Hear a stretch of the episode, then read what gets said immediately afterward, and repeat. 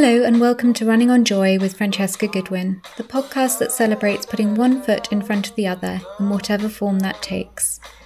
This is a podcast that explores how we can live in a more connected, creative, and compassionate manner for the benefit of our communities, our planet, and our own mental and physical health. I'm your host, Francesca Goodwin, and every week I'll be asking a new interviewee what joy means to them. Running on Joy is ad free but if you enjoy the show, please do take a moment to leave a review and give feedback wherever you listen to your podcasts. You might also consider supporting the work of Running on Joy guest Dan Lawson through rubbish shoes and rerun clothing to end the cycle of wastage in the sports clothing and footwear industries. Follow at rubbish shoes and at rerun.clothing on Instagram for further information. how to compromise. You'll enter as a hero, but leave a fool behind. Whoa. Hello, everyone, and welcome to the podcast. In their capacity as an award winning photographer, journalist, and producer, my guest today has spent the last decade immersed in the underground scenes of action sports, adventure, and the outdoors and now have their own creative consultant company, Neon Stash, which specialises in adventure.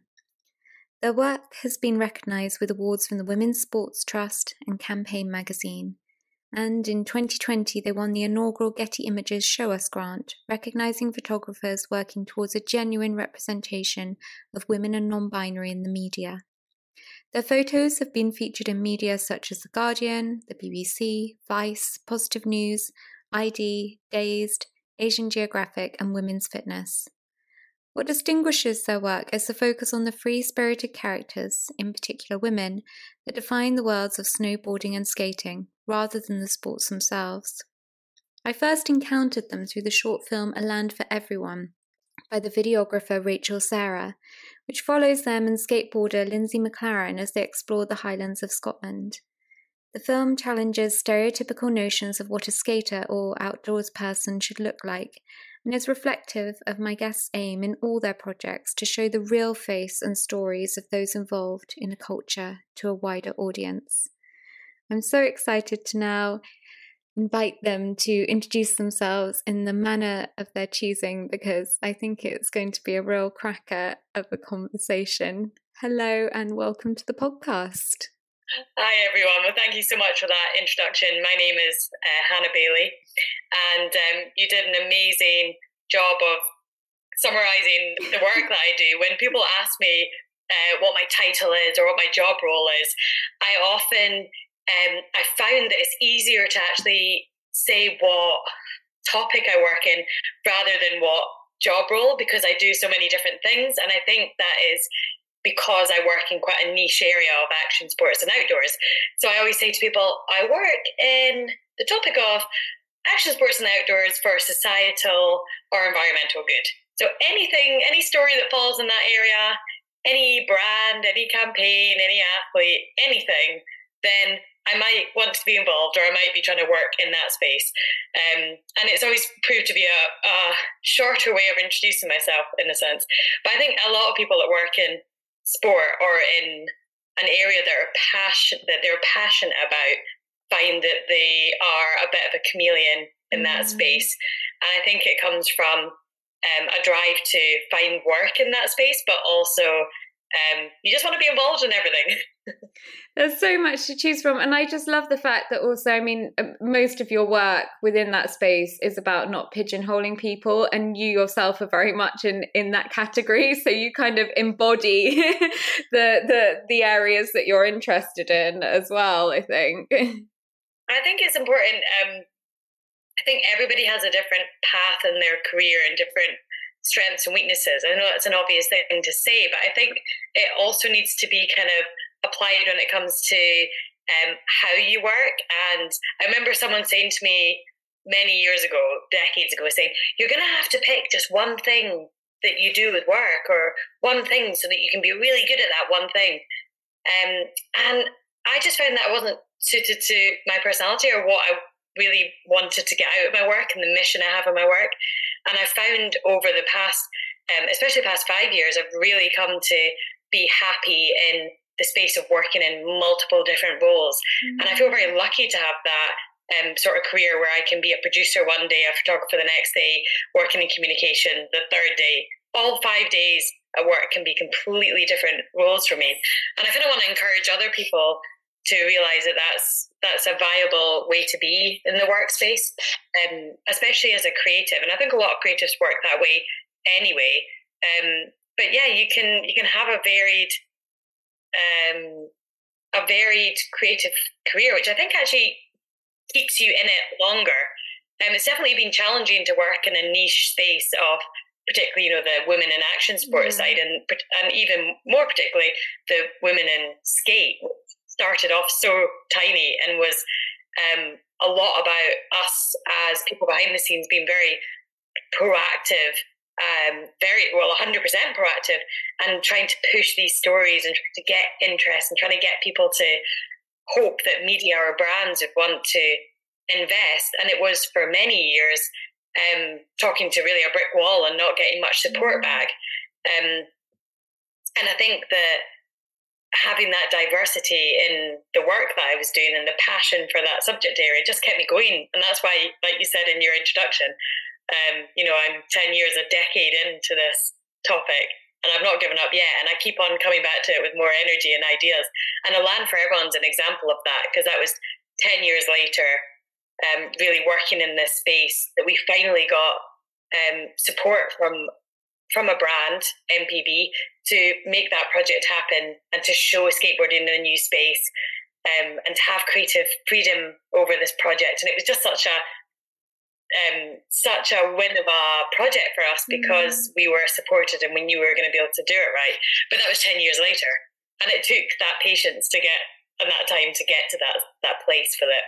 That's incredible. And actually I think the reason that I was so touched by that film as well is you do get a sense of that excitement in it. It's such a it's such a personal project and we'll get on to talking about it in a bit more detail but like there is that kind of just just raw joy in it that does just feel like this excitement for being able to go and do something that you love um, and and share that with people as well and tell that story and have the space to tell that story and opportunity to do so yeah i mean i felt like looking back at it i think i was just like a big kid being given the support to make this dream project happen. Um, even when I listened to myself, the, the kind of voiceover elements, wow, I just sound so excited. And I was, I genuinely, none of it was scripted and we were, we were just in our element and we were truly in the elements as well, being in the Highlands of Scotland. Um, and I think for me, enthusiasm is just a key quality for work and for creative or my creative outlet and what I see in a lot of people I collaborate creative outlets. Um, it's our creative output, sorry. Um, it's just that enthusiasm is you can't buy enthusiasm, and if you've got it, you've got to really nurture it and keep it. I remember starting work in the action sports industry. Um, I got a job originally in 2008 working for the Quiksilver and Roxy groups. Mm. And back in the day when Roxy really stood for, you know, the natural, outdoorsy women and just like so inspiring. One of those brands that really influenced me um, when I when I got into these sports. And I just remember I was actually the receptionist, but I thought it was the greatest thing in the world that I was in my early 20s. I was getting this job in the industry and I couldn't believe it. You know, I was fixing the printer. That was ultimately my job. You know, I was answering the phone, I was fixing the printer, but I absolutely loved every day. And I loved every day for, I've loved every day ever since then. Um, but I've never wanted to lose that that enthusiasm. And I think that you know it can be challenging, obviously, when you're working in one space for a long, long time. Um, but I think with a land for everyone, and like you saying, we just kind of we felt we felt this sort of excitement with it. It came from that enthusiasm. It was almost the nostalgia of the area for me, the Scottish Highlands, and the nostalgia of wanting to make a a project like this happen for so long. So it reminded me of being of when I started out in the industry, just that excitement, being let in and being part of it and just wanting to use every single opportunity that came my way. And I think it's it's really lovely to also just keep that playfulness with things as well because I think so much of kind of the sort of adventure side of media can feel very serious at times and oh, obviously oh, yeah. it is there's people doing big things and stuff but um but it is about getting people engaged and involved and as you say it's about creating a platform for people and that is meant to be playful and enjoyable and i think that's yeah. what's so fresh about your approach as well from everything from kind of your branding with your consultancy and stuff like there's just this edge of play in it that makes it really approachable, I think. Mm. And I think your life is tough and life throws so much rubbish stuff for so many people. And I think that if you can bring something that is, like you say, playful or optimistic or a bit colorful mm. into the mm. world, that's then going to ultimately help people, even if it's like helping people because they find the name Neon Stash funny or they just smile at that or they see one of my photos and they think, I didn't know that a person that looked like that could skateboard. Maybe I could skateboard. Or, wow, I didn't know that you could go to the Scottish Highlands and go skateboarding, or I could go, or I could go into the snow-covered mountains and and walk halfway up the hill and not have to conquer and summit it. And there's a lot, there is a lot of barriers to these spaces, and of course, there's barriers to having the equipment and having the awareness of how to do these activities. But one of the biggest barriers, like you say, is this um, barrier that's been put up by the industry itself, which claims that which is is incorrectly showing that you have to be a certain alpinist or experienced person to be in these spaces. There is a lot to be said to be educated and go into these spaces safely. Mm. Even skate parks, like how to keep out the way of people, how to not annoy people, how to mm. not hurt yourself. But at the same time, it should be inclusive. We need we should let everybody into these spaces because if I'm in this space, then you're allowed in this space. Everybody's allowed in this space. Um, but I think a lot of past outdoor sports media and um, the stories that have been told in these spaces have been very much about um, kind of like um, dragging people in with these extreme stories. Very extreme, wasn't it? Like that word extreme. Mm. I don't see it in any of the work I do. I never even see it in any of the people that I work with. We don't talk about extreme. It's kind of like, oh, it's a bit shuddery. um, the same way maybe the word sustainable is, is a, gives you a bit of shudder in environmentalism. It's like extreme sustainable, all these kind of jargon words that ultimately aren't bringing people in in the right way and aren't helping people to do to be part of it. Um, so I think yeah, that's it's really exciting for me to work in that space of um, inclusivity and to bring more people into these spaces because there's so much work still to be done there, and it's it's the barriers only just come down where people are are saying, "Oh, I'm interested in seeing these stories of that are relatable. For me, my entry into outdoor sports or the outdoors or action sports, all these spaces, um, it has to come from two places, and that is one of sport and one of creativity. And when I was at school, I was, you know, we're all pigeonholed and are you an academic? Are you arty? Are you mm. sporty? And I was sporty. I was put in the sporty category. And I love that. I always, I always, you know, sport has always been a big part of my life, and they were much more traditional sports. And um, me and my brother, uh, growing up, would spend all of our time in the garden just playing football, and we'd be playing tennis, and we played a lot of table tennis as well. Um, and yeah, at, at school, it was just very much traditional sports that were that were pushed to me. Uh, but because I was told I was sporty, there was something in me that always felt like I wanted to do creative things, but I was told that it wasn't for me. And it wasn't until I left school and, you know, where we were able to think a bit more independently that um, I picked up uh, a range of film cameras. My granddad was a really avid uh, film photographer. He had his own dark room. And there was all these little slides of shots, and I was like, "How did he take them? What are these? Like, I want the old school cameras that he shot on." Um, so I I picked up a few film cameras and um, really loved the creative output output and outlet that I got from using them and um, because the a lot of the creativity is in the hands of the camera, it felt like this pressure was off that I didn't have to be a creative person. I could just shoot with this thing and mm. work in collaboration with this this um this camera to get this colorful, flawed, flawed creative mess of a photo.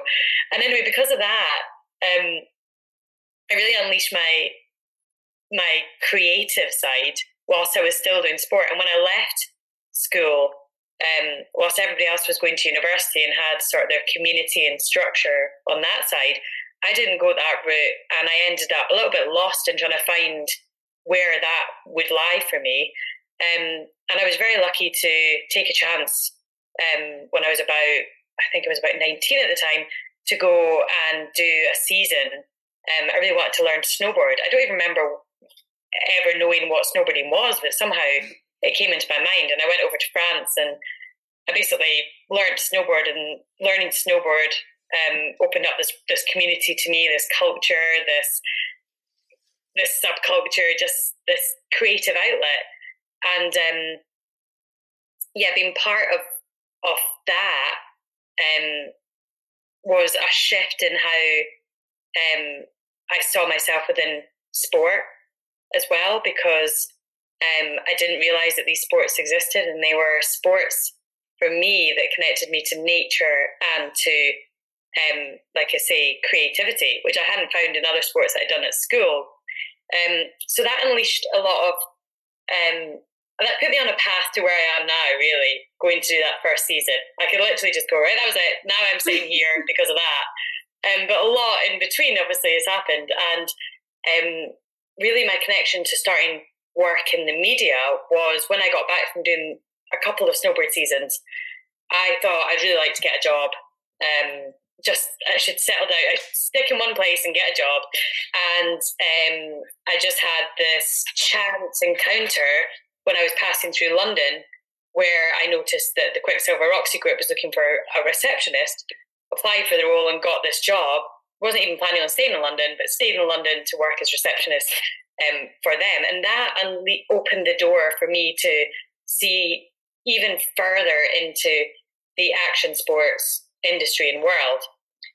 And quite early on, I noticed from going to events or from going to conferences or just seeing generally what it was like behind the scenes that the women's side of the industry was very much underrepresented or underexposed. Mm.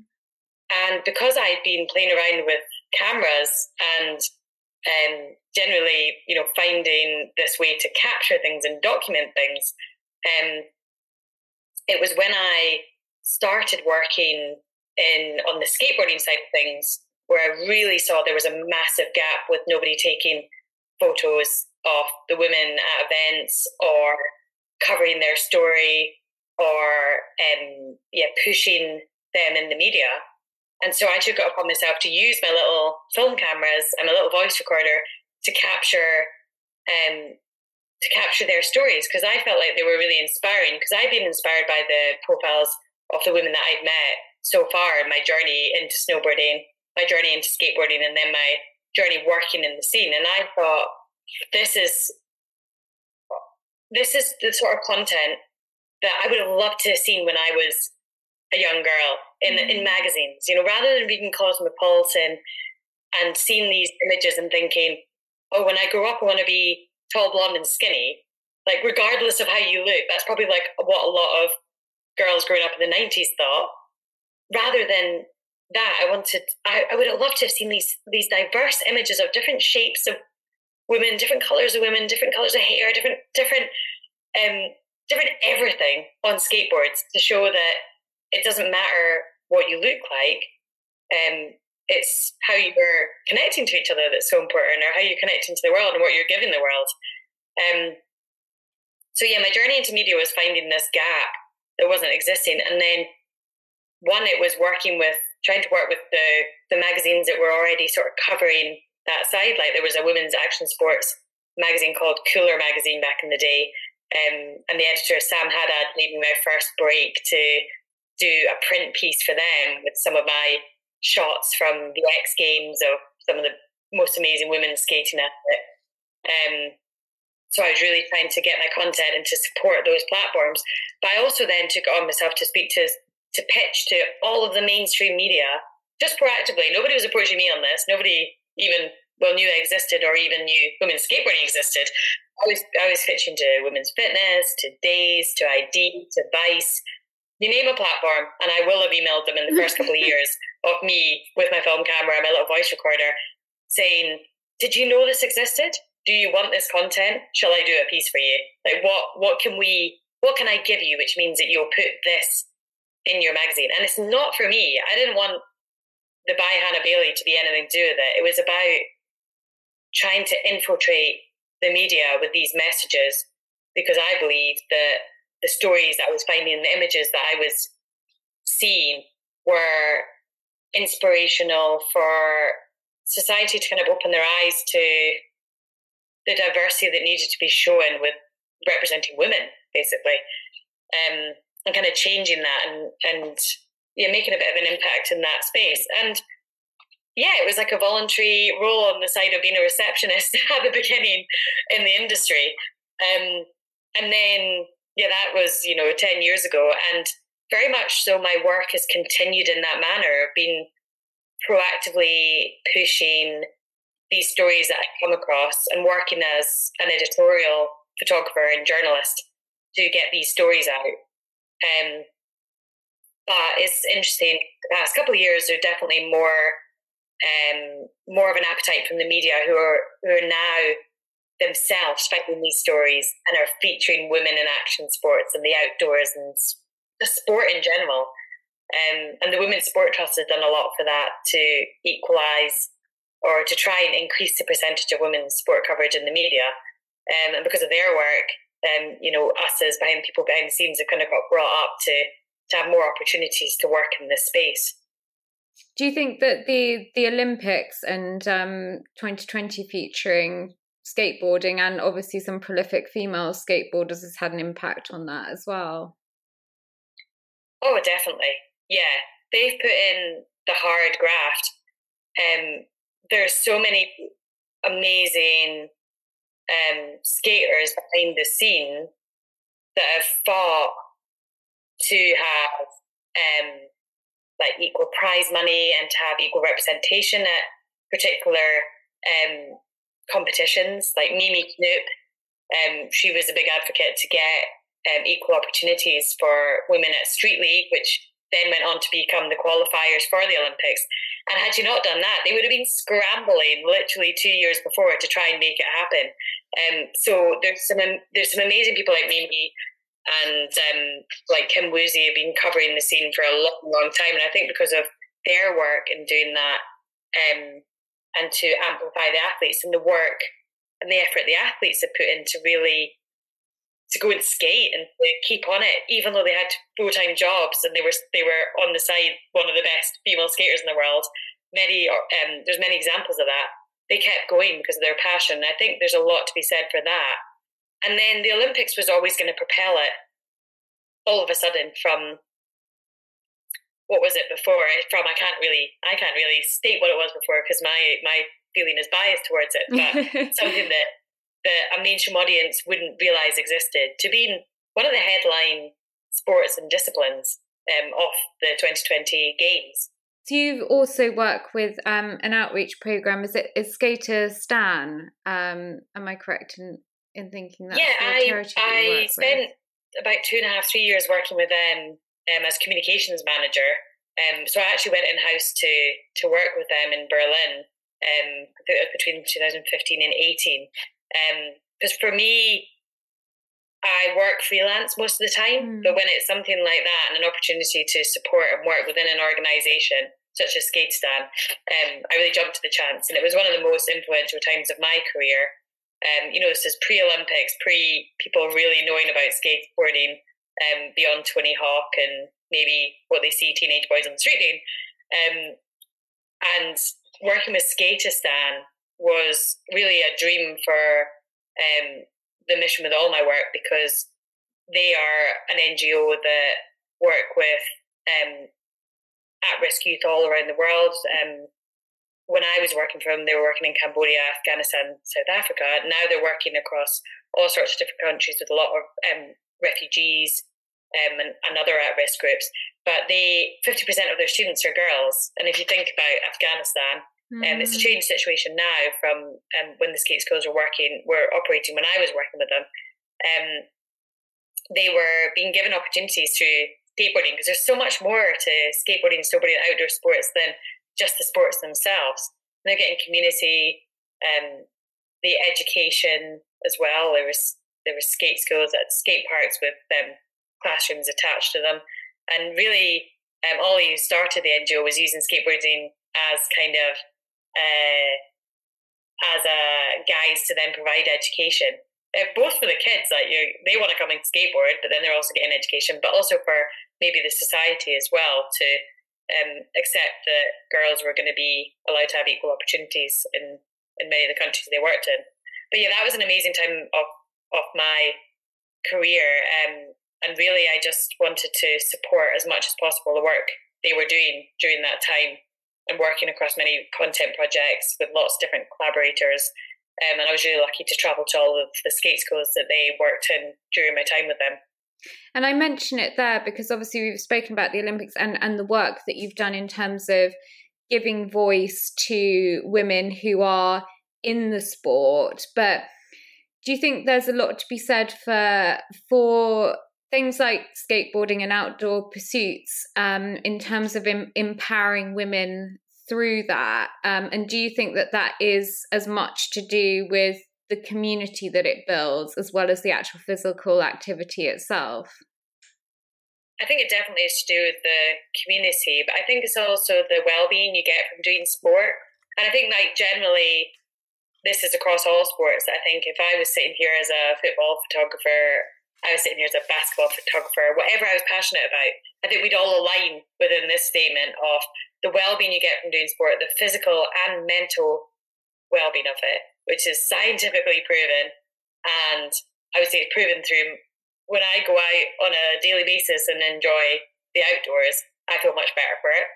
Um, so I think that's really important, and um, I think the other thing is the community that you get because when you find your passion, then you find the community attached to it. Then you find a big bunch of people that are like-minded and i think there's something to be said obviously for you know finding that community is so supportive um, but making sure that you're also still open to other communities and other ways of thinking. And that's where i think like diversity in the outdoors comes in where maybe in some ways like these communities have become a little bit stagnant. And skateboarding is a good example of that as well because they were not always welcome to lots of different people within the space. And um, people would still wouldn't consider me probably in that space um, because of being a bit unconventional or not following exactly legitimate skate core practices. Um, and I think it's the same in the outdoors that that it's been it has had this community element, but not everyone's been invited into that community. Um, but now there's this understanding that there can be the outdoors community, and there's all these different pockets of how you then fit in to that community. And um, but ultimately, you're all connected by one thing, and that is either the sport or the environment in which you really thrive and are passionate about. I think for me, um, again, it's a biased outlook because I'm particularly passionate about outdoor sports and action sports. But where I think that they go one step further on traditional sports is the environment in which they exist or thrive on. And um, you know, in snowboarding, we're so connected to the snow and the the mountains and the, the, the lay of the land. And that is really, really important to us. And in skateboarding, um, it's more of the concrete and um, smooth concrete. And you're finding that's why, you know, skateboarding normally exists in more urban spaces. Um, but I think then that's this connection to the environment that is also really important that gives you so much back mentally um, and it also gives you um, kind of a purpose i think as well although i wish i wish it gave more people this purpose but it's this understanding that Well, for me, I love snowboarding, so I need snow and I need the mm-hmm. mountains, so I'm going to fight to protect it.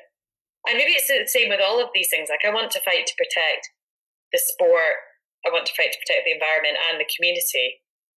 Um, and I don't want to use the word fight, it sounds a little bit kind of aggressive. I, I want to support the community, the environment, and the sports because um, they give so much, so much to me, and I get so much from them. And just thinking um, what they can, that I believe that they do good for the world. And of course, then you're then you're really um, connected to having a purpose. And I think purpose is a big thing with our work or with our hobbies. Um, or with life generally. Mm. So it's like having finding your passion and your purpose is, is really key. And when did your when did your passion? I mean, it, obviously you still have a, a, passion for snowboarding, but how how did that um, trajectory happen from snowboarding into skateboarding? And and what did skateboarding give you um, that that snowboarding didn't? And I'm quite interested in that relationship between the different environments as well. It was exactly the environment, actually. Um, and I'm glad you asked because earlier I sort of all of a sudden went from snowboarding to skateboarding with that kind of gap, but there's just so much has happened in 10 years. yeah, it's very much the environment because at the time of, of working within the industry and I was living in London, um, snowboarding was my my main passion, of course, but I wasn't always there wasn't always the snow around. There wasn't always the mountains. Yeah. There weren't around. I had to go home to really find them. And um, so skateboarding was a natural kind of gateway for me to do whilst I was in the city. Um, and I just got curious in trying it, um, especially when um, I started my um, communications agency, Neonstash, in 2012. And the reason I started it was because uh, DC Shoes, which was was and is a skateboard brand, um, had come to me to ask me if I would represent them in communications. And I was at the time working in house for Quiksilver, it's part of the same group. Mm-hmm. Um, and I thought, well, what does that mean? I have to go freelance? I don't even know. I don't think, do people do that? This seems unconventional. I don't know anything about business or the possibilities of these things. But I thought, this is cool. I'm, I want to do it no matter what. So I set up as a, as a limited company and took on DC Shoes as my first client. And um, the real kind of defining moment within that move was as soon as I joined that group, I was a lady and a big bunch of guys, really. Um, I got a call from Lucy Adams, who's a um, legendary and notable and amazing inspirational skater here in the UK. She called me up um, and we just kind of connected. And she was like, you know, great, what you know, what are you doing at DC Shoes, basically? Um, do you want to come to Sweden? And I was thinking, hmm, yeah, okay, I'm up for this. It was a skateboard event. Like I said, I had my little film cameras. Um, I had decided that I wanted to try skateboarding because obviously I was working for a skateboard brand and I was a snowboarder and I was in the urban landscape and trying to make it through until the next snow season. Um, but I was scared because I didn't know there wasn't many women in going to the parks and I didn't know I was I was scared of skate parks at the beginning, like everyone is really. Um, so yeah, this is in 2012. I hadn't even learned to drop in, and Lucy invited me over to Sweden. Um, and I went with my film cameras and met her at the airport, and she was with a bunch of other uh, UK skaters, Becky Jacks, Stephanie Nerding, and we went over to Sweden just to see this this event.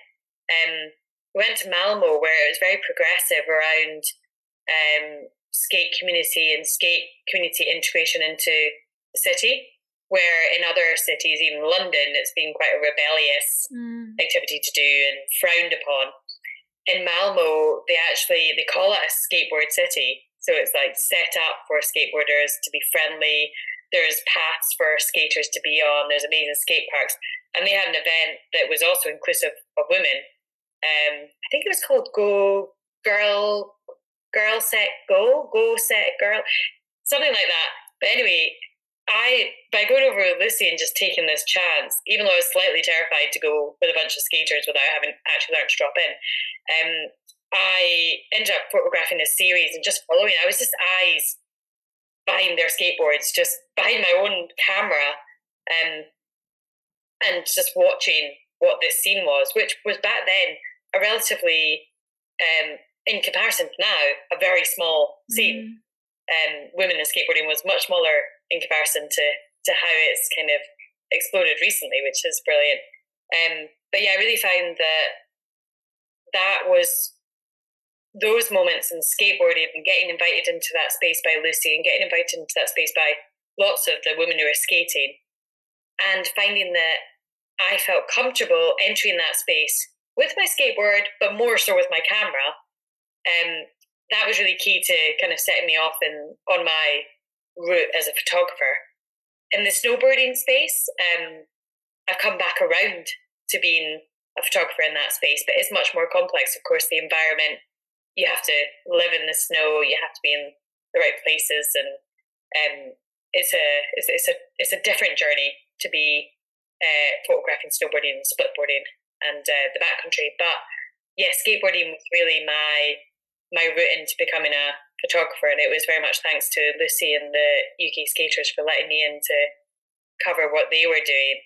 But Lucy did say to me that I did ask her during that trip, like, why she'd felt compelled to invite me as somebody who wasn't a skater and I couldn't work it out. And she just said, Well, you just seem stoked and you're excited and you want to be here and you want to, you're intrigued. And that's what we need. And she was right. And I think um, really lucky to be invited in to, uh, to kind of see a culture like that at that point. And so much has changed over 10 years and, um, and so much has happened over 10 years. But I'll never forget those those memories of the first trip to Malmo.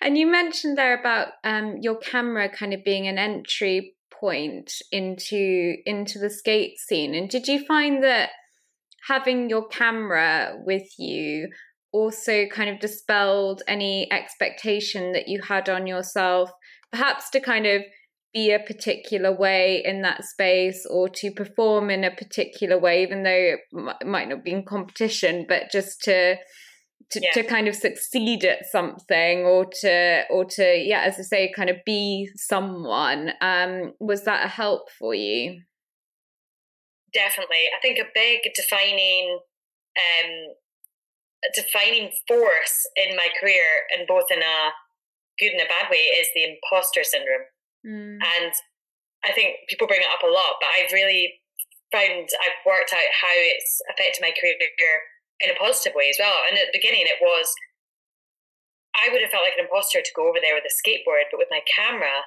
I felt like there was a reason for me to be there, and it was it made me feel kind of um, secure to be in that space, um, which is actually quite interesting because I definitely on another in another perspective, I was completely not secure in that. I'd never photographed skateboarding. And I was going with some of the, the best female skaters in the UK.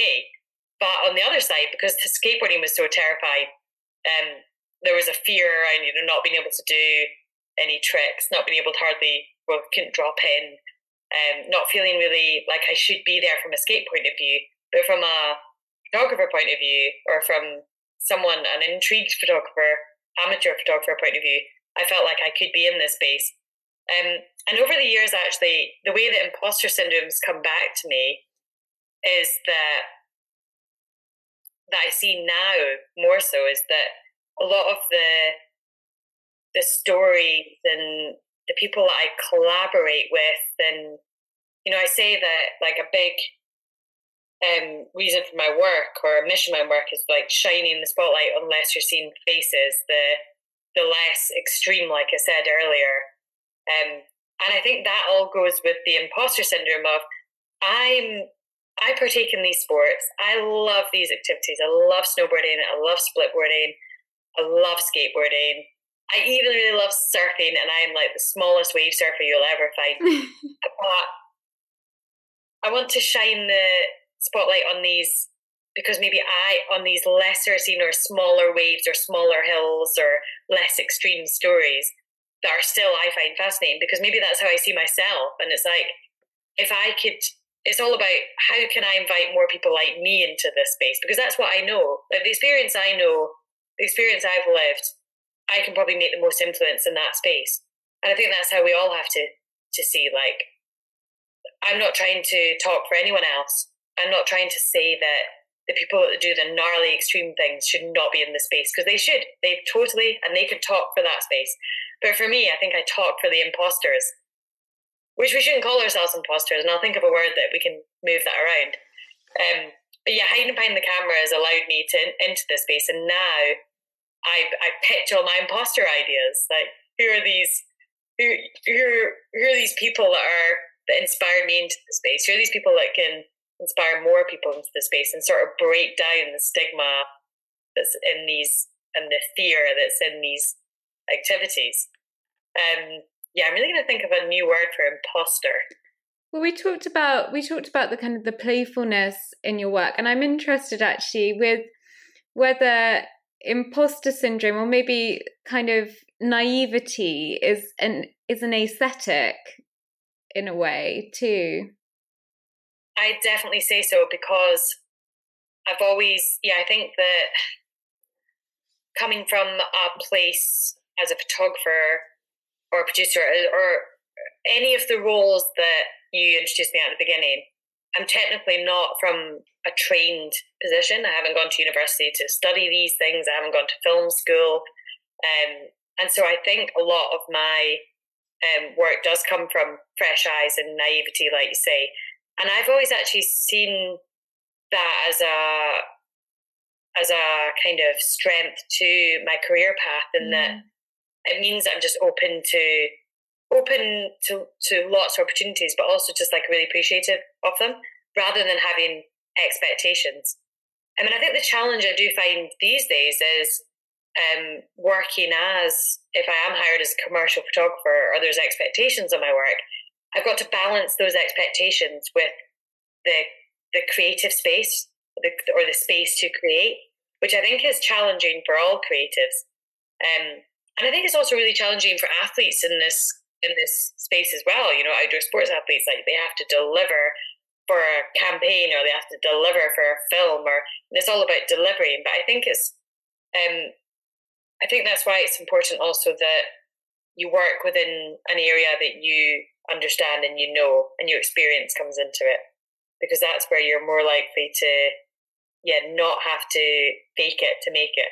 I think that's the opposite. I've not done any faking it to making it. I'm just stumbling along, enjoying the ride, enjoying every moment of it, being playful, and trying to like invite more people to come along with me into that kind of playful space because I certainly didn't do this alone. I've had so many people that have supported supported my work and it's not been just a matter of luck, you know, to say that I I started my agency because DC Shoes wanted me as to look after their comms. It's like thanks to Ed Martin. It's like there's all these people I can thank.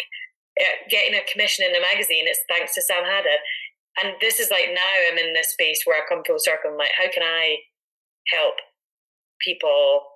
Like doing this podcast. That's why I want to do it because if I can just chat and be a bit honest about my career, maybe someone listens to it and goes, well, there's some such a thing as a outdoor sports photographer. Maybe I'll look into this. Maybe maybe I'd like to do that. And she just started by having a few film cameras. I I've got a few film cameras. Yes, exactly. Just don't fake it to make it. Go and do what you genuinely want to do. I think that's awesome advice because I can imagine also that that wonderful let's call it imposter naivety um, um, aspect that makes your work unique and attractive could also easily kind of slide into that narrative or that that women or non-binary people might have of kind of this space isn't for me.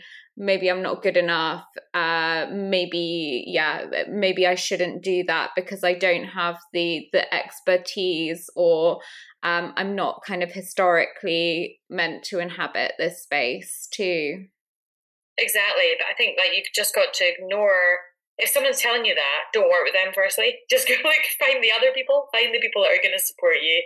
Find the people because actually I, I did a podcast last year with a, a, good friend Matt Barr who does Looking Sideways podcast. Um sorry to plug another podcast on a podcast. No, it's a great it's, it's a great podcast. Everyone go listen to that too. he does a great job. yeah.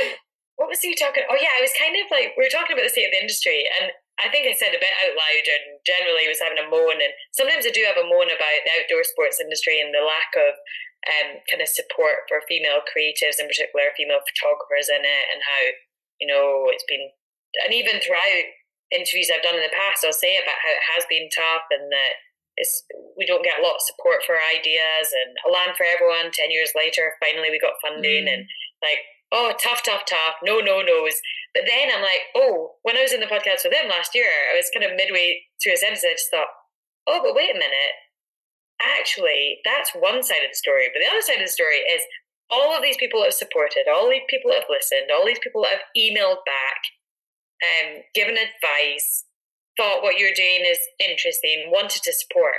They all exist out there. And that's like the community that will empower you and will keep you motivated in that space. And I've been really lucky to have that.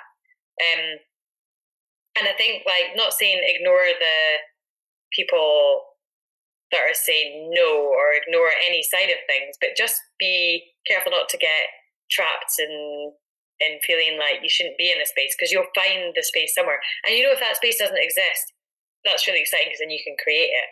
Yeah. Well, as, as you say, like you have to knock on the doors in order to know whether they're open or not, or yeah. or whether you just have to go and build a different house. Like that can happen. Exactly, or build your own door, or you'll work out. You just got to go action. I work with Patagonia a lot, and um, they're such a great bunch to work with, of course, for lots of reasons, but the environmental, societal reasons, and. Um, like the founder Yvon always comes out with amazing quotes, and he's like all about you know you can't actually be anything in the activist space without actually being active. Yeah. so you can't just sit there and go, right, climate change. What are we going to do? It's like, just do something. Like, do something good. And it's the same in the creative space as well. You know, when you have creative blocks, think about like Nan Shepherd and all her writings and how she had like a 30 year creative block where she didn't write anything and then she wrote The Living Mountain. And I just love that, like, we can all have these times we don't create and we don't you don't always have to be doing something of course. Like let's just chill and not always be putting pressure on ourselves. Um, but the creativity and finding that route for yourself you need space you need time. It can be 30 years it can be three minutes it can be 30 minutes it can be three days but it's absolutely impossible for our brains to just always be pumping out stuff. And i think that comes back also to why outdoor sports, um, action sports, and these environments I find are really good for mental health and good, really good for my work as well. Is that by going out and participating in these activities, you get a space. You get a space of the Cairngorms. When I go out for a hike, I have the space of the Cairngorms, and the space of the Cairngorms gives me enough time to creatively think about what I want to do next. I don't even think; I just don't think, and then the ideas come, and that is that is how the human brain works, the creative side of the brain works. Um, and I think like having that space is is so important.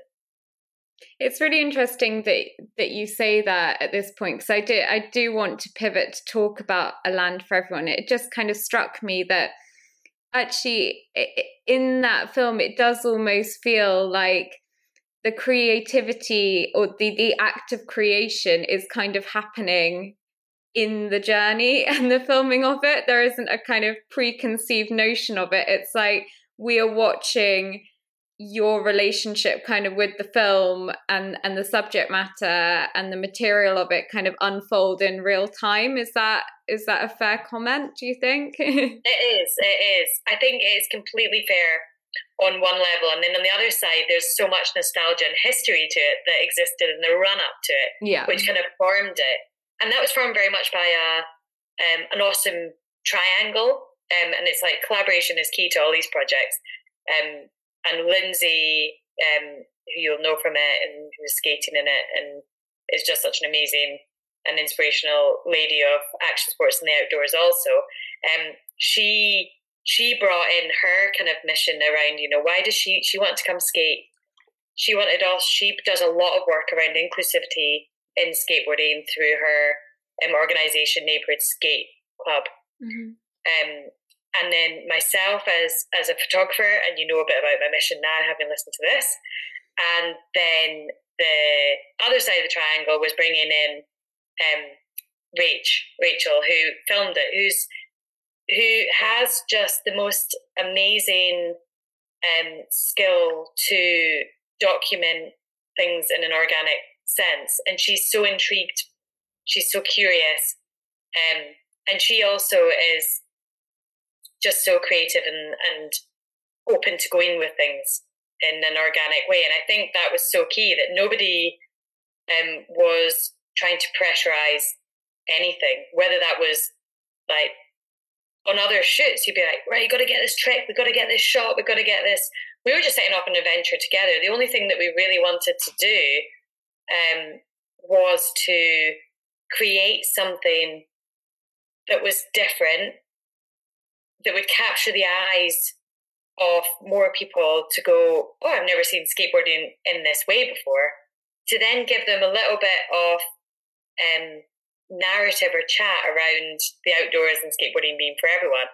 And we really wanted to keep it simple. We didn't want to um, kind of dictate what people take away or say, you know, there was there's so much to that inclusivity in the outdoors and skateboarding and we didn't want to go too far with that. We just really wanted to give some people something nice to watch, but yeah. to be inspired by it and to maybe go away and think like, oh, could I go in the outdoors or could I do a trip like that? Or I could maybe try skateboarding or I've not seen three women out in that way before. Um, and I think because that was our kind of our aim with it, we didn't have the pressure because we knew that whatever we did, that was going to be the outcome. Um, but there was definitely a lot of preparation when it came to um, thinking about this idea that very much came from both me and Lyndsay's connection to Scotland. Um, her growing up in Aberdeenshire, myself in Edinburgh, um, but both having a connection to the Highlands. And I spent a lot of time, a lot of my school holidays, I would um, take the long road up to the north coast and um, never did I go to Torridon, but Torridon um, is always a really intriguing place for me because it's so wild. And I've done a few trips there over the summer uh, with my partner Rupert, and um, he's an amazing photographer. So I was out with him doing some shoots over that side. And whilst he was shooting uh, for various magazines, and I was just kind of there, um, just hanging out, going on the hikes, I began spotting some of the beautiful tarmac. And this is where an idea that me and Lyndsay had had skating in Inverbervie together along the coastal path and just catching up. She's saying about wanting to go and do some Highland Hills, and I'm over in Torridon just doing the thing I love hiking and seeing the tarmac and the potential. We were able to piece that together um, and then get the funding from NPP to bring in Rach. Um, so we were really lucky. And then, as always with these projects, as soon as we get the go ahead, it was about five days before we wanted we were going to make it happen when we had the weather window uh, when we had the chance to all come together as a group. And I think that's what I love about the people I work with in outdoors and action sports in my community is that they are literally ready at a moment's notice to make something ace happen. Like you call them and go, Rach, are you able to make it to the Highlands of Scotland on Tuesday? She's like, Yeah, I'm in Istanbul right now, and this is Friday. yeah, but I can make it for this project. Okay, we don't really know what budget we've got we've got a slight plan. Yeah, yeah, fine. We'll see you there. And then you just they arrive, and I just love that. And I think maybe that's another naivety side to it, where like we're we're strangely we don't do things by the book. We don't do things by like in a I think just being rogue and being organic and just learning as we go means that we don't have the restrictions because no one's told us how you're meant to do things we just want to do it our own way. And uh, yeah, so that was a really exciting project. Absolutely. Um, being on that trip was just a dream come true. Even we were when we were in a tent in the middle of Bendaff, getting almost blown out the glen. Um, it was still an absolute joy. Or getting eaten alive by midges while we're trying to eat uh, stuffed pasta that I'm making in a pot that makes it for about one person. but I think it is the lack of sensationalizing that makes it so successful. I mean, it does feel like, uh, midges aside, but it does just feel like a cup of tea of a film kind of thing. Like it, it just yeah. sort of wraps around you. And that is what makes it feel so normal and inclusive um, because you you don't get a sense of this being out of place. You have that initial kind of shock of, hang on a sec, they're skateboarding in the Highlands. Like, am I am I am I seeing this right? Because for me, that was definitely a kind of like, I did not know that you could that you could do that. Like, hang on a second, that looks awesome. And then it's just this lovely kind of conversation and journey that happens. And by the end of it, you're just thinking, yeah, that's that's great. Of course, there are skateboarding in the Highlands. of course, they are. And then they're, you know, you're camping and everything that you would do on a if you were bike packing or something, basically. And I love how you say it's a cup of tea of a film because that's exactly it. And I think, like I said before, there's so much hardship in the world, and we're really lucky in our circumstances, what we've got here, and our work, and just everything. And we just wanted to put something something nice into the mm. world. I think that it was a big test for us I did not know it was going to go down like this, that people were going to enjoy it. Um, I really didn't think that it was it would it would be taken the way it was. But I really love it because it's almost like a test for us to put out a bit of content like this, where, like you say, it's natural. We're not trying to push anything. In some ways, we're not really doing anything. We're not experts in different fields. We're touching on different areas around like leaving no trace, mm. adventuring, um, being safe in these spaces, skateboarding. But we're certainly by no means experts, and we're not trying to overload people in, in that way. But people came away with it, and they weren't like, "Oh, that was a bit boring," or, um, you know, well, not much happened there. And it's so nice to have that. It's just like they got why we were doing it, and the, it resonated with them, and it was a proof that that not that all the projects that we work on, the, the projects Rach works on, Lyndsay, myself, and the community that we're connected in with and that we all um, support each other as part of, where there is an appetite for the these sort of stories. I think that's what was exciting about it. It was kind of proof through it. Um, and that's why we're excited at the kind of what this can can open up because it's not about opening up loads of jobs for us. Like, yeah, I'm going to get paid as a photographer for the next ten years because of land. Or it's it's about the fact that it proves an appetite for these sort of stories, so that maybe other stories like these can be told, or we can help other people to try and get their stories told. Um, and I think that's important because I want to see more content like that that just is resonates and has a nice message and hopefully isn't showy don't want to be showy. It's just about um, putting something nice out into the world. It's like uh, in the film, I think I, I for me, I kind of slightly cringe at this this quote that I say, but I just keep on saying, you know, what's so lovely about skateboarding and what's so lovely about the outdoors. I'm like, why did I say lovely so much? But I was just having a lovely time. I was like, could I not have used a bit more of an eloquent, intellectual word choice there? No, no. It's just the only word that could come to me at that time in the middle of Glen Torridon as I was this tiny little dot and it was this beautiful hills around, all I could think of was to say lovely. And I think that's kind of like, that's fine. Sometimes it can just be lovely. I think it's great. I used to harp on at children when I was teaching English. It's like, no, you can't say lovely, you can't say nice. It makes my skin crawl. You're going to bring me out in hives if you keep putting lovely and nice in there, just filler words. Oh and now I'm such a fan of lovely. Say it all the time. I think it's a lovely word. I think we need more of that. It's ridiculous. A it's lovely ridiculous. cup of tea. That's what it is. It's just lovely. and it's, like this chat we're having. it's lovely. And I I noted that you said earlier about, you know, that your journey with all of this kind of started very much with you kind of taking your ego out of it. It wasn't about you. It was about what you were discovering about lack of representation and then what you could do about that and the the sort of tagline of of the film is about respect protect and, and share and i just wanted to kind of hone in on that share aspect because how has it been for you? Um, both both in terms of this this film, but also other projects that you've worked on, like to balance um, is trust and like the the free life skates stories. What's it like actually when something that is very personal um, and intimate kind of then goes out into into the public gaze, whether that be a film screening or in a gallery, and kind of the communication of your message and the reception of it? Mm, that's an interesting question. I've never been asked that before. But I think I actually find it absolutely terrifying in a way when I'm put out there.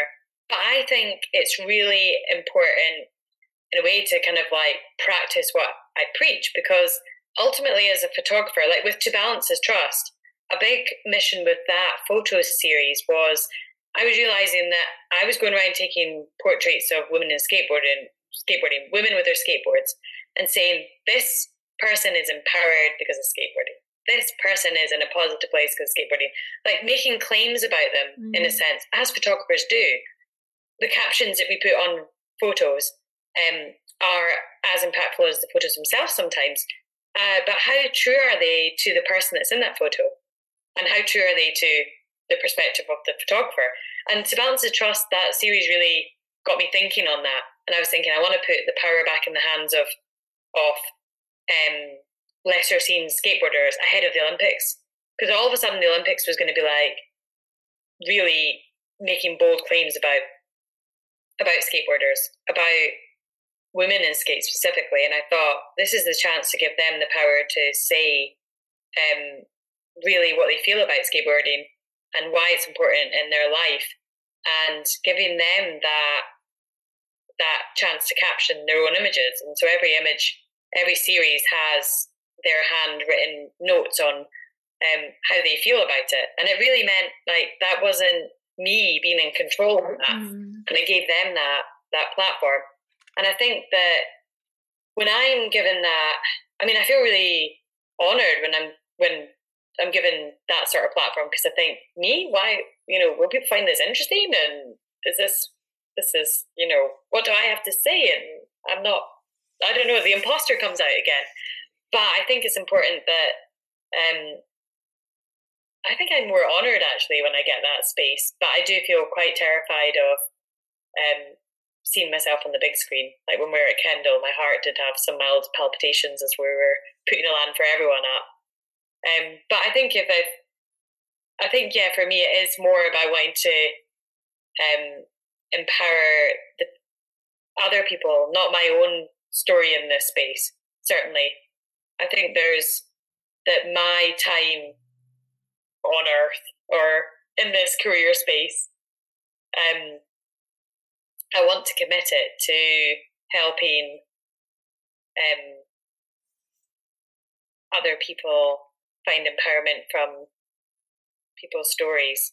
And if that is mine as well, then that's really that's an honor. But I think it's much more. There's so much. There's so many more amazing women out there that um, every. I guess every story has a relatable element to someone out there.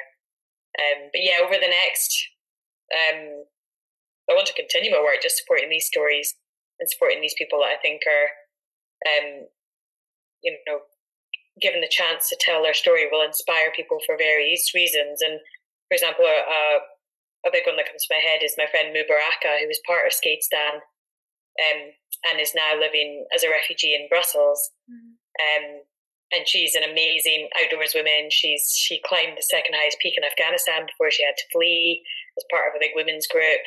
Um, she's ran big races. She's she skis.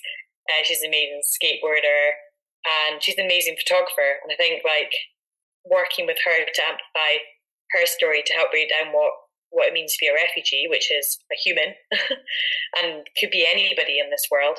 Um, that's where my real passion lies in in trying to yeah help use my time to um, elevate stories like that and to to support those people. And that kind of ties in with what you what you just said i was i was going to ask kind of what your what your goals and hopes are for the next few years on that journey if I could continue to work the way I have been working in the past ten years, that would be that would be great. Um, and that is a way of of working on these projects to amplify these voices and amplify these stories, um, and learning as I go because I just continue to learn from other people. Um, and you know, working on a series with with Mubaraka, which we started last year, which is a long term project about breaking down um, what it means to be a refugee, which I think is so important. And it's just fun to um, continue that friendship and continue to collaborate with another creative. I think that's really key. And like I said earlier, if I could find more ways to encourage um, lesser seen faces behind the scenes now, like I show them in front of the camera mm. and um, you know, try and encourage people into the space to try these activities. But what about um, more women behind the lenses of cameras capturing action sports, capturing snowboarding, capturing skateboarding? And there's some brilliant people out there already, of course. Um, but I really see, um, I think it's natural you get to a stage in your career, you want to give back to the next generation and, and help more people come into that space. Um, and so something in that area is something I'd like to put some time into. And I also, throughout the winter, um, I run a, a community interest group here in the Cairngorms in Scotland with Lesley McKenna, who's an amazing uh, former three-time Olympic snowboarder and um, really humble and fascinating person. Um, and we work together to do uh, ski touring and splitboard workshops to encourage more people into that space, which has been a very heavily dominated uh, extreme alpinist space. Um, and we're trying to encourage first time tours and into the backcountry to connect with nature, to connect with the snow. Um, and a lot of the workshops we do there are also um, about capturing new perspectives in these spaces to challenge the media mm. and to mm. show different people in these spaces. Um, so that's a focus in the winter. And yeah, summer I can just continue these projects and continue writing in my notepads ideas that get made into the future.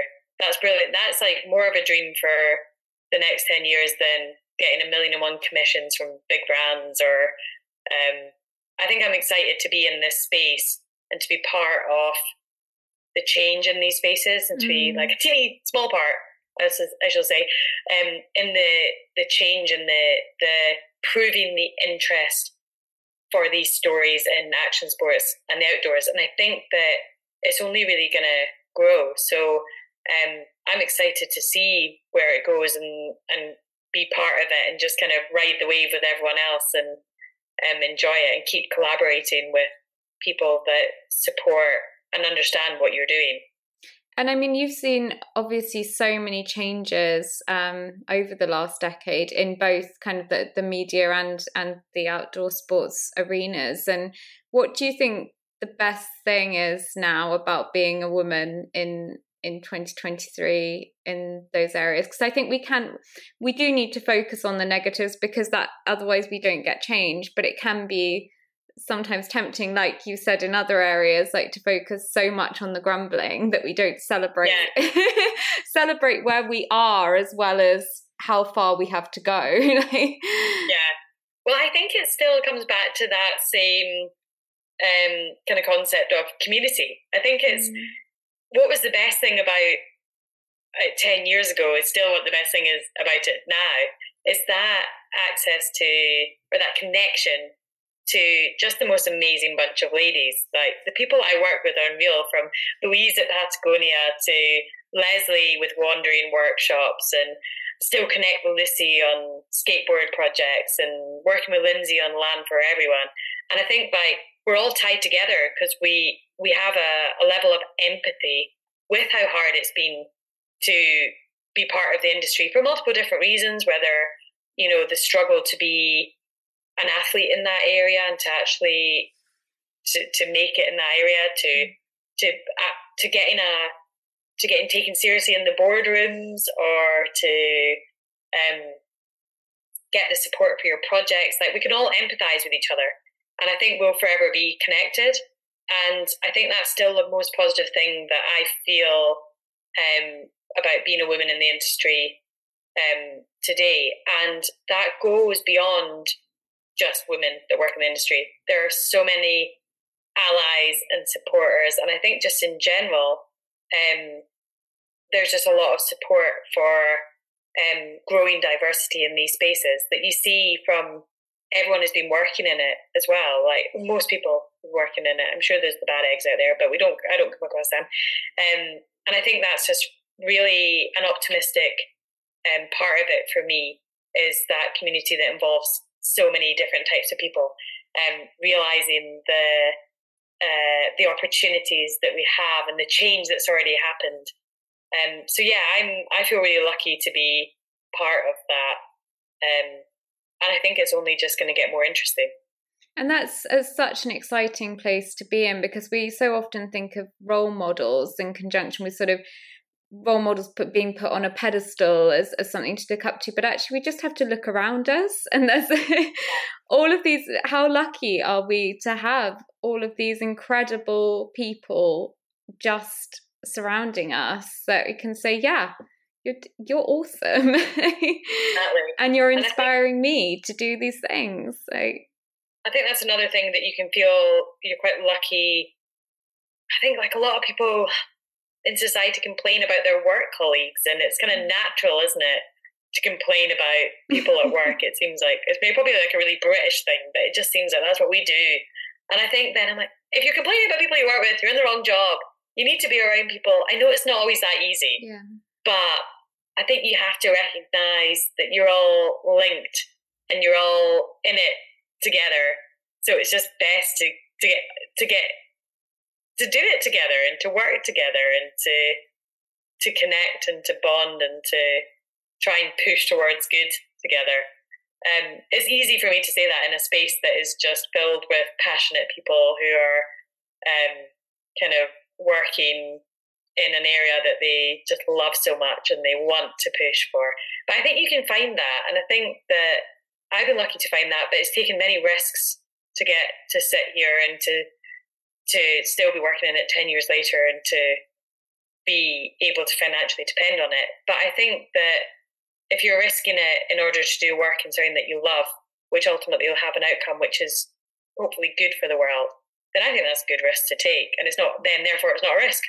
oh, yeah, absolutely. And if you don't find it through your work, you, your tribe, your space is out there. And I, I certainly do kind of feel some sort of responsibility in having a voice in this arena to kind of signpost to those spaces where people might find find their security and safety and creativity as well um, as, as, you're doing too. Um, and the more that we can do that the more that people won't feel that they are constantly having to be in one box or another i guess. Exactly. Because maybe you go from the box that you were given in school to the box you're given in um, in work to the box you're given in society. Um, and I think that sport can help you get out of those boxes and just get connected to people and get connected to the world again and just bring, bring you back down to earth. It really brings you back down to earth, these sports, especially action sports. When you take a fall on your splitboard or snowboard, you're like, you're literally on the earth. Or in skateboarding, when you fall, you're like, yeah, that's definitely the hard concrete of London. I'm gonna remember that next time I fall on my bum. Like it's great. I'm earthing. I'm earthing myself. Yeah. exactly, and I think that that's one of the biggest takeaways that I took from when I went over to Afghanistan with Skateistan, and it was watching the the kids skate there and realizing like they are a resilient bunch because they were like flying off their skateboards, you know, they had their pads on and everything. So, but they would just get back up and they'd be like, right, get the board, go again. And I was thinking, gosh, when I fall on my skateboard, I cry sometimes. I'm like, oh, my knee. Or, but you know, you learn eh, resilience from these sports, and resilience is such a key to life, isn't it? And I was very much inspired by the resilience of the kids at Skateistan, the resilience of people like Mubaraka, and the resilience of Lesley McKenna as well, and just the people that I'm connected to. And it, I think that really inspires me. Um, no matter where you're from or what background you've had, just to be resilient to like the the fails that you're going to have in life, the difficulties, the just so then you can bounce back and just concentrate on the good things and just do the good things and help the good things and support the good things and do your best for the world. Absolutely. And that actually leads nicely into my final question that I ask all my guests, which is what does joy mean to you? Oh, joy, what does it mean to me? I always think about what like my perfect day would be, and it's so simple. It's so lovely, we'll say. um, and I think joy for me is going outdoors, having that space, being with friends, going split boarding right now in the winter, and getting back home and sitting on the couch with my dog and my partner and having a cup of tea. And it's, I think joy is simplicity because I find when the times when I've got too much going on and I'm overthinking things, the joy is lost a little bit. Um, and I think the simple act of things gives me joy. Simple things and a cup of tea. yeah. Thank you so much. I've enjoyed this conversation um, incredibly. And I just think it's wonderful that, you know, two lovely imposters can sit and have a, a lovely conversation. so. Was lovely. And thank you for giving me the space to share um, my ramblings or my stories or my missions. Um, there's always a lot to talk about. I could just keep going. Um, but yeah, I feel very lucky to be supported in this space and now supported by you to tell a bit of my story and hopefully just encourages people to go out there and look at the other stories that are happening um, in these spaces that you wouldn't expect are happening and just support them as well. Thank you so much, Hannah, and thank you for all the stories that you tell. And hopefully, we can reconnect over a cup of tea in person at some point and probably compare our compare our Emma Bridgewater mugs that our mothers have given us. oh, yes. Have a great collection by then. Well, thank you so much for having me. Thank you. I am so grateful to the community that is growing around the podcast. And if you've enjoyed today's episode, I would so appreciate if you can share it with your communities and help spread the message of support, perseverance, and joy further. If you have any feedback or suggestions for future guests, you can find me on Instagram at running underscore on underscore joy. I'd love to hear from you. Thanks for listening, and I'll see you next time for Running on Joy.